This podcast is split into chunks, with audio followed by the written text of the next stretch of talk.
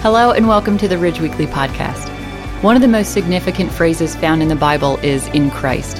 As Jesus followers, because we are in Christ, we share many of the blessings and attributes of Christ himself. As Paul put it, we become a new creation. But can we know for sure we will go to heaven when we die, or do we have to wait until we die to find out whether we got it right or not? Listen today as Pastor Tim brings part 4 of our series titled, Who Am I? And helps us understand the assurance we have in our salvation through Jesus. We hope that this talk encourages and inspires you as you grow in your relationship with God and others.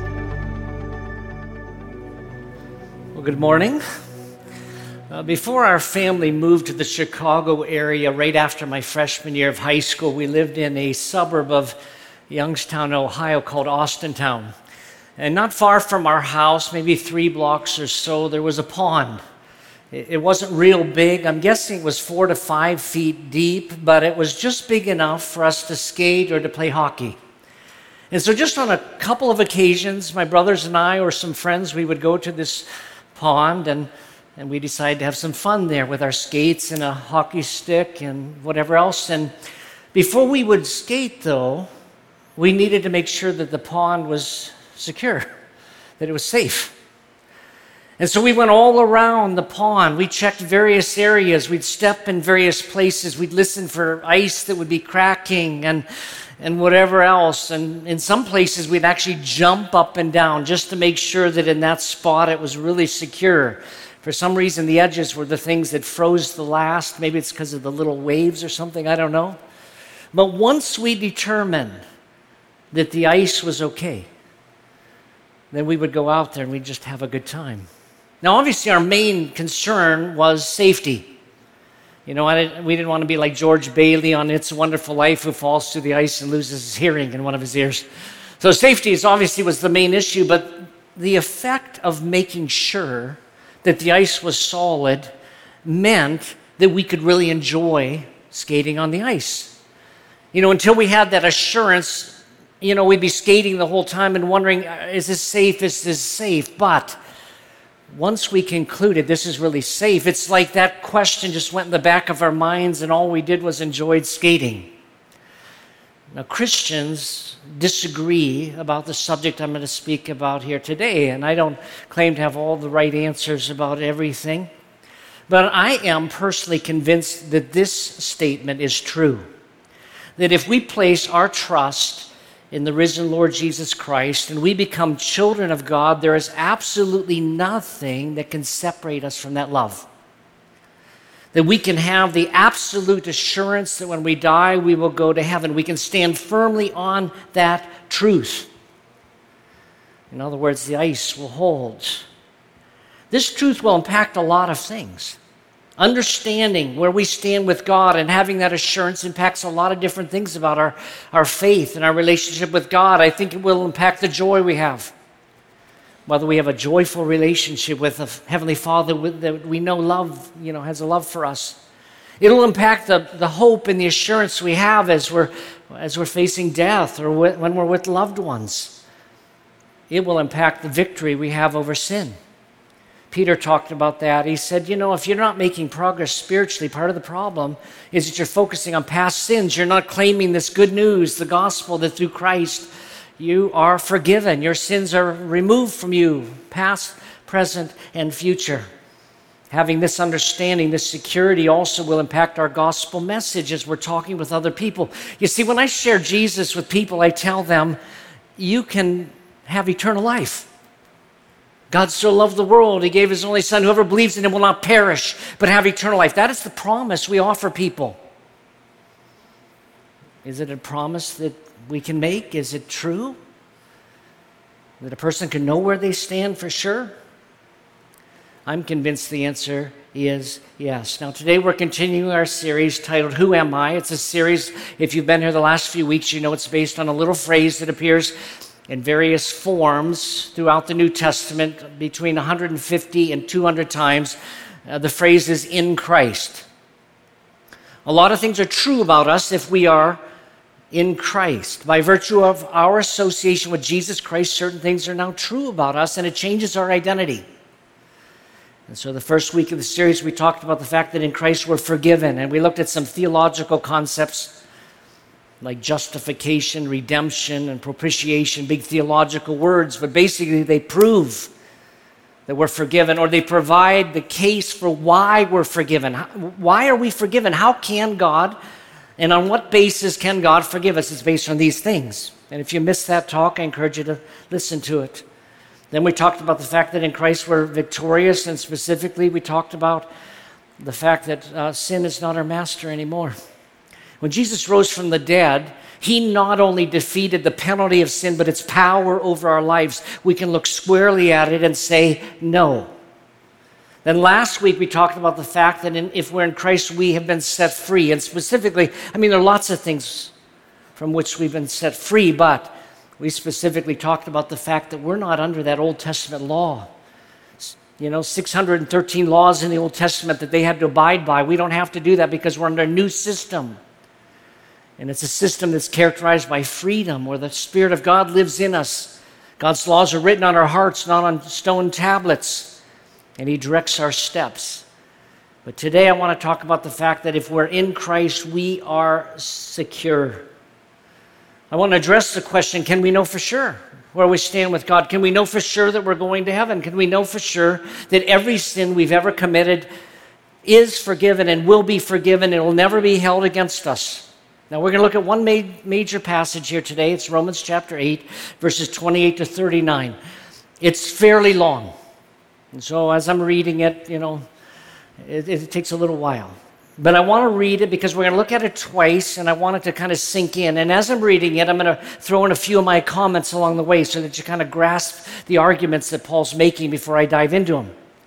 So beginning in verse 28 of Romans 8, we read, "We know that all things work together for the good," or my version says the ultimate good, "of those who love God, those who are called according to his purpose. For those he foreknew, he also predestined," or predetermined, "that they be conformed to the image of his Son, so that he," referring to Jesus, "would be the firstborn," which is a place of honor, "firstborn among many brothers," or brethren, includes both men and women here.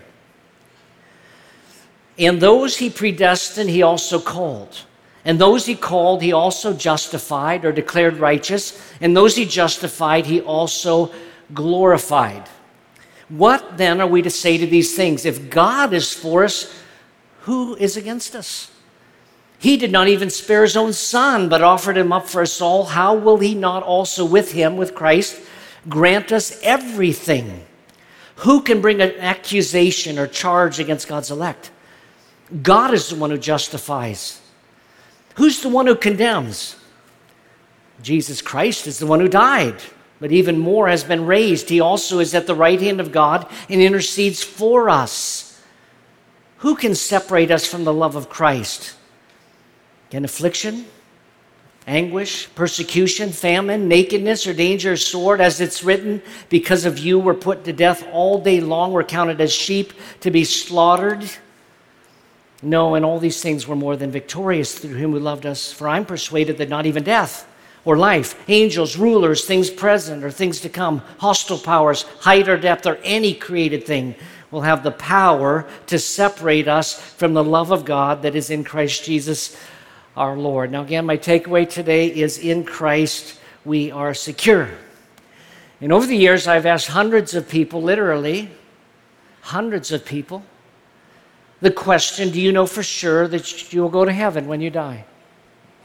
And the answer that I get most often over the years, probably 90% of the time, the answer I have gotten back when I've asked that question, do you know for sure? Their answer has been, I hope so. I've been sitting at the bedside of someone that's facing death, and I've asked that question, do you know where you stand? I hope so. I hope I go to heaven. I don't believe that we need to hope so. I don't just hope the ice is solid. I was like, well, is it okay to go out there? I hope so. Any of you mothers would be happy if your kids said, well, I hope it's okay.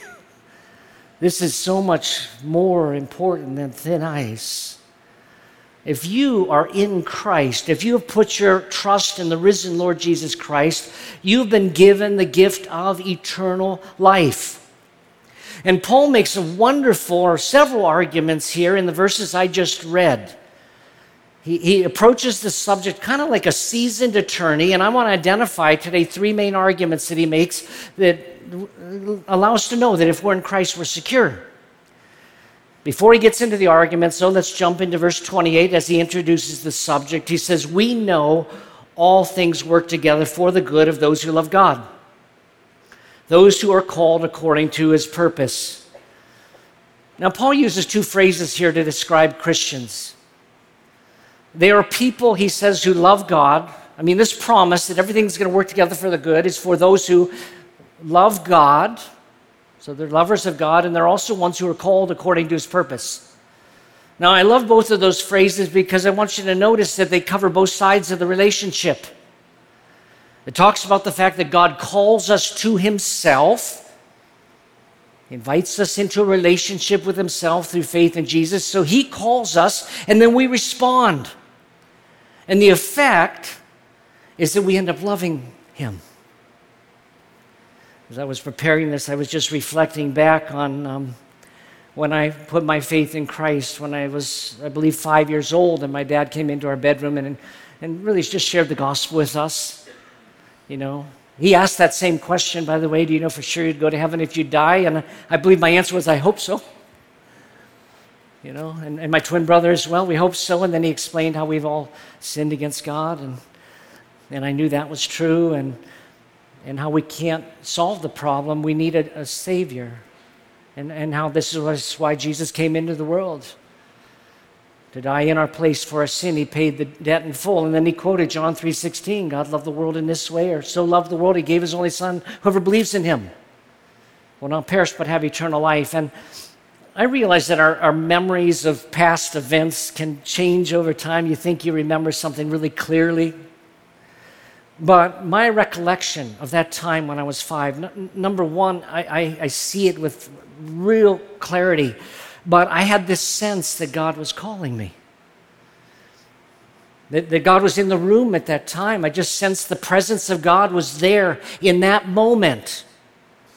And then I said yes to him, and since that time, I have loved God, not perfectly, but I'm someone who loves God. And if you're a Christian here today, you understand what I'm talking about. If I ask you, do you love God? You say, I love God. And are you a called one? Well, you'd say, yes, I did sense that God reached out to me and introduced me to Christ. Now, if these two phrases describe you, then that promise is true about you.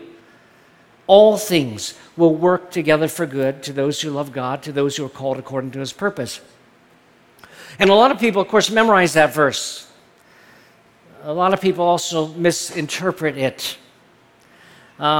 This verse is not saying that everything you face, every difficult circumstance you face, every big thing or little thing will work out for the good for you. It looks like it's saying that, but it's not saying that. Because in the context, it's actually saying something different. Now, is it true that God is taking everything in your life and steering it to the good and bringing about good out of it? Yes. I could share other verses that confirm the fact that if something happens to you, it's because God's at work, and it's a good thing, and he's going to bring out good. So that's a true statement, but that is not what Paul's getting at in Romans 8:28. How do I know that? Well, the very next verse, he clarifies what he meant. All things work together for good to those who love God, for those who are called according to his purpose. And then he says, for. And then he's going to explain what he means. And it brings me to my first point, that God's plan for us has no gaps. The subject matter that he's addressing is our standing with God. The subject matter is our eternal destiny. The subject matter is God's eternal attitude toward us, an attitude that began before you were even born, before creation started, and will continue on until glory. That's the subject matter. Look again with me at the verses 29 to 30. Of course, 28, God works everything out for the good. For, how do you know it's going to work out for the good? For, he says, those he foreknew, he also predestined to be conformed to the image of his Son, so that he, Jesus, would be the firstborn or the honored one among many brothers or brethren. And those he predestined, He called, and those he called, he also justified, and those he justified, he also glorified. Notice two things about this list. Number one is that these are all things that God does. They're not what we do. And God is sovereign. And so God foreknew. God predestined. God is the one who called. God is the one who justified or declared you righteous. God is the one who glorified you.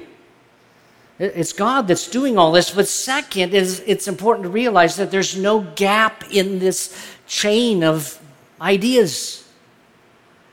A scholar by the name of Dr. Whitmer puts it this way: between the start and finish of God's plan are three steps. He only highlighted the three main ones there.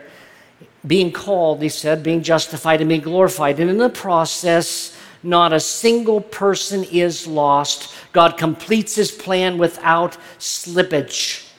And this gets to the heart of God toward us, because before creation began, you were in the heart and thought of God, and you were in his mind. He foreknew you. And then at the end, it's this thing called glorification, which hasn't happened yet, but in the verse, it's past tense. Because in the mind of God, you're already glorified.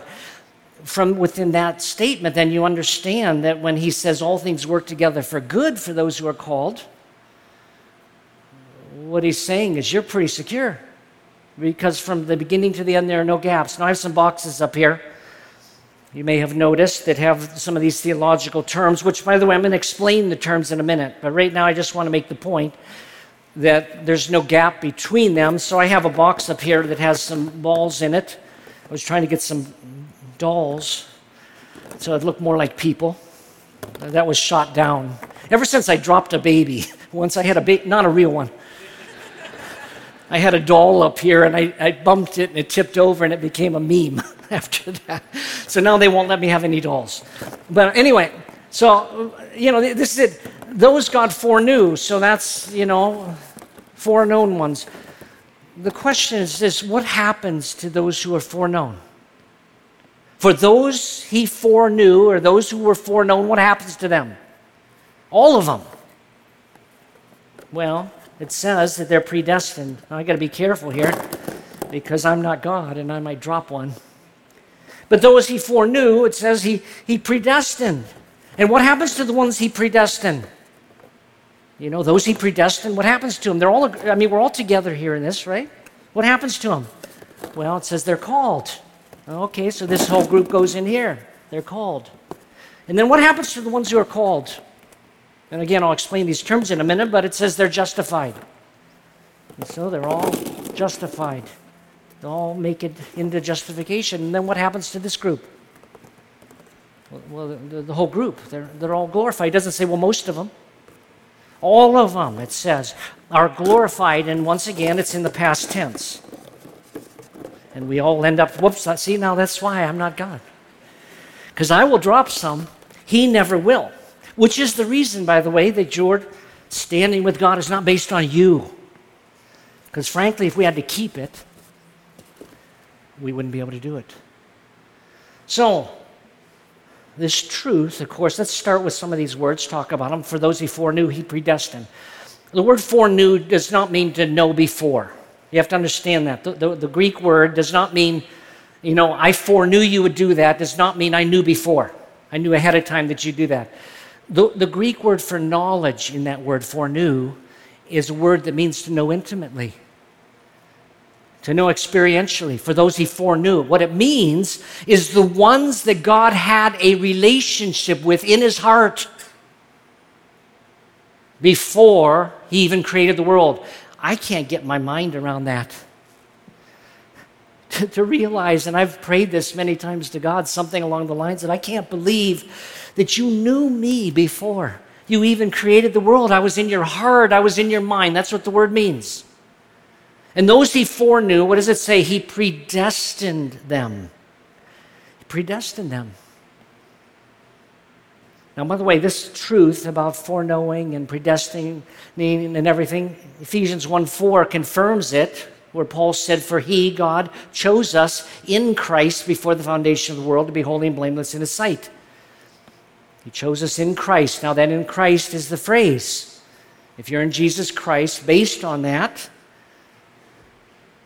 based on the response that you would have to Jesus Christ, you were in the heart of God before the creation of the world. But he predestined us. The word predestined in this verse does not mean predestined to salvation. It's not what it means. What does it say? Those he foreknew, he predestined to what? He predetermined what? That they be conformed to the image of his Son. That's what he determined. That all those that were in his heart, he decided all of those, what I want to happen to them is they'll all become like Jesus. That was it. And then all those that he predestined, it says he called. Now the word called here doesn't mean just to shout out. The Greek word, again, is a reference to, and the way it's used in Scripture is a reference to a calling like in an individual sense. A calling by name. Dr. Whitmer puts it this way. Called means more than being invited to receive Christ. It means being summoned to and given salvation. That's why Romans 8:28 calls you one of his called ones. And most of you, I think, if you think of your experience of putting your trust in Christ, you remember when he called you. It's an individual thing. It's a wonderful thing. Those he foreknew, those who were in the heart of God before the creation of the world, he predetermined what I want to happen to them is that they'll become like Jesus. And so for that to happen, I need to call them to myself and introduce them to Jesus Christ. And then we respond to that. And then the text goes on to say, and those he calls, he justifies. A legal term, it just means he declares them righteous on the basis of Christ's death and resurrection. And so you're declared not guilty, you're justified. And then all those who are justified, it says he will glorify. And it doesn't say he will glorify, that's the future tense. It says he glorified. Because in the mind of God, the beginning from the end is secure. It's already decided. Nobody slips through the cracks. It's an endless chain. It starts before you were born. It continues throughout eternity. That's how certain it is. And if you think about that, what a loving commitment then God makes to us. And so God's plan for us has no gaps. Paul continues though in verse 31, and it's kind of a concluding statement based on what he just said. What then are we to say to these things? If God is for us, who's against us? That's his point. Is God is for you? He's been for you before the world was created. He's been for you forever. In the book of Ephesians, we read that we're even seated with Christ in the heavens as we speak. In the mind of God, again, it's a done deal. But there's a second argument he makes here. And my second and third arguments, by the way, will go much more quickly, so don't get too concerned. Number two, no one is qualified to accuse us before God. Let's read beginning in verse 33 again. And again, I'll interject a few comments along the way. Who can bring an accusation against God's elect, God's chosen ones? Now, the question that would come to my mind is, yeah, who? Okay? Is it God? He answers no. God is the one who justifies. Who's the one who condemns? Another question that might come to your mind, is it Christ? No, he's the one who died for you. He was the one that was raised for you. He's also at the right hand of God and intercedes for us. In order to be condemned for your sin, you've got to have somebody to accuse you. So think for a moment, who's qualified to accuse you? Now, we know that Satan is called the accuser of the brethren, but he has no moral basis to accuse you. He has no right to accuse you. There's only really one person who has the right to accuse us. It's God, Father, Son, and Holy Spirit. And the Apostle Paul mentions two of those three in his argument here. And he makes the point that we can't be condemned. Of course, Romans 8:1 started that way. Remember last week, Romans 8:1, it says there's no condemnation for those who are in Christ Jesus. He can't condemn you. Why? Well, it's this thing called double jeopardy. Last week I misspoke. I called it double indemnity. And I did challenge any lawyers to correct me if I was wrong on the term, and one gracefully did. It's not double indemnity, it's double jeopardy. Let me define what double jeopardy is.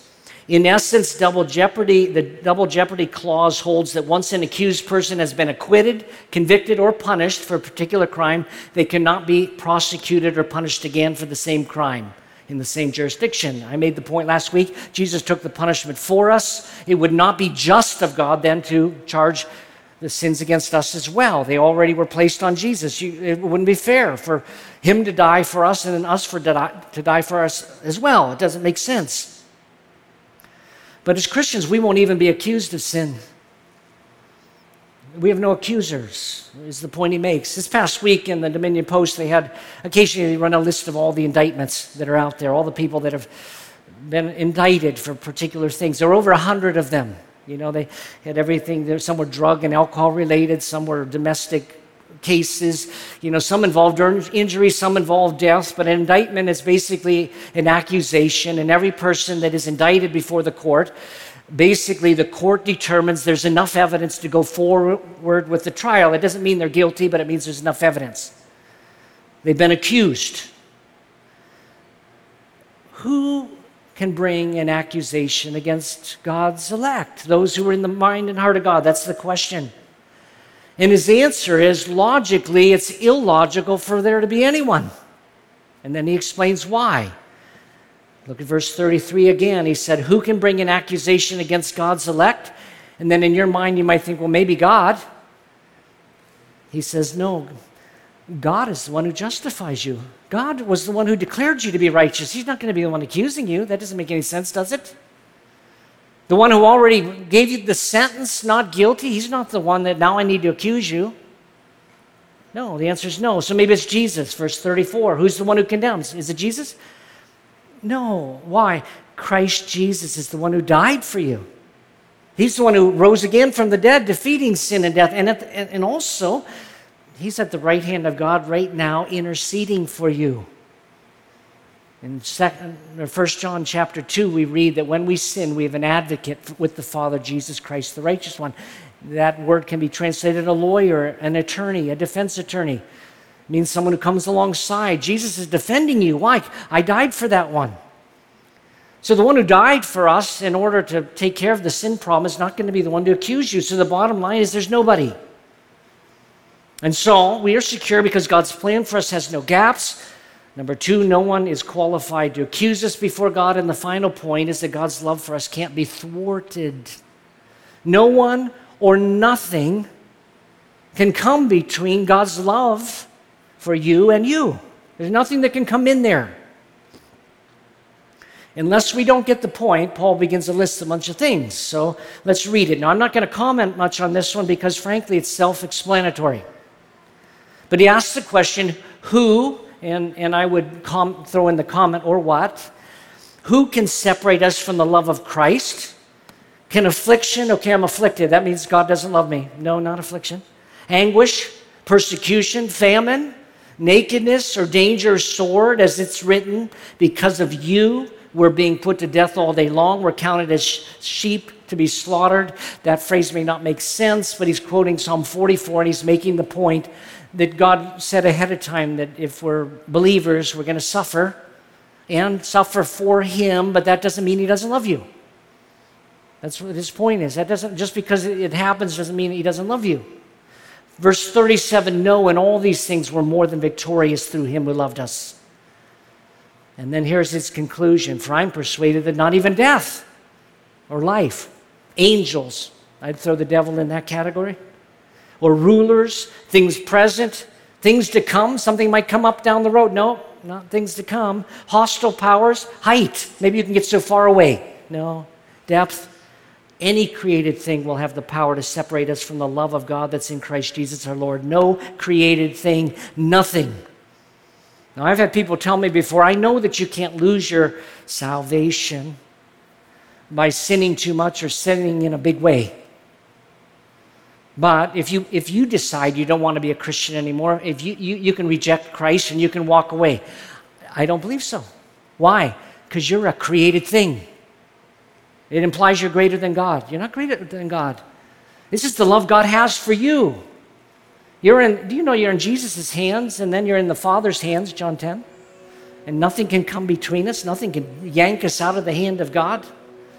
Now, I know we all know people, or most of us probably know people that have, it seems like they knew Christ and then they kind of fell away and they reject Christ right now and you wonder what happened to them. And some people want to say, well, they lost, you know, their salvation. My perspective is no, they never had it. Or the story's not done yet. You know, sometimes we look at a person in a moment of time. But John said this in 1 John 2:19. He said, the fact that people left us and walked away from the faith is evidence that they never really knew Christ. He didn't say they had Christ and lost Christ. He said the evidence that they never had a relationship with Christ was the fact that they ended up walking away, and I think that's the case. So let me summarize and give a couple applications. In Christ, we are secure. Right? Paul gives us three reasons why. His plan has no gaps. No one can accuse you in his love. Nothing can come between you. Now, some of you are wondering, well, how do I know if I'm one of those that he foreknew? He said, this is all good and fine, but do I know if I'm one of the elect ones? Because that's everything is on that, you know, those he foreknew. Am I one of them? If you've put your trust in Jesus, you're one of them, period. If you're in Christ, he chose you in Christ. Based on your relationship with Christ, you are in him. And if you've never put your trust in Christ, I invite you to do so today, to say, I know I'm a sinner, I need Jesus. And you reach out to him, and you'll be in the mind of God. If you already know where you stand with God, I encourage two things. Number one is that this should, I think, produce within us a real love for our God. He's so committed to us. It's unbelievable. And second, I think it should impact the joy we have. I mean, what if we really understood that God loves us so much that there's nothing we can do? And some of you have tested this. You went as far as ways you could, and you found God there, and you said, there's nothing I can do. It changes our hearts and produces a wonderful love, and that's why we are called lovers of God. The words of this song we're going to sing, I love part of the words. I like them all, but part of the words. You are my refuge, you are my shelter, you are my hiding place forever. I will run to you, I will rest secure in the presence of my Savior. Let's pray. Father, thank you for this amazing gift of eternal life. Thank you that we were in your heart and mind, and we look forward to the day when we stand in your presence. We praise you. In Jesus' name, amen. Thanks for listening to the Ridge Weekly Podcast. If you'd like to hear more messages now, you can check out our past series at theridge.church/messages or download the free Ridge app. Thanks again for listening, and we will see you next time.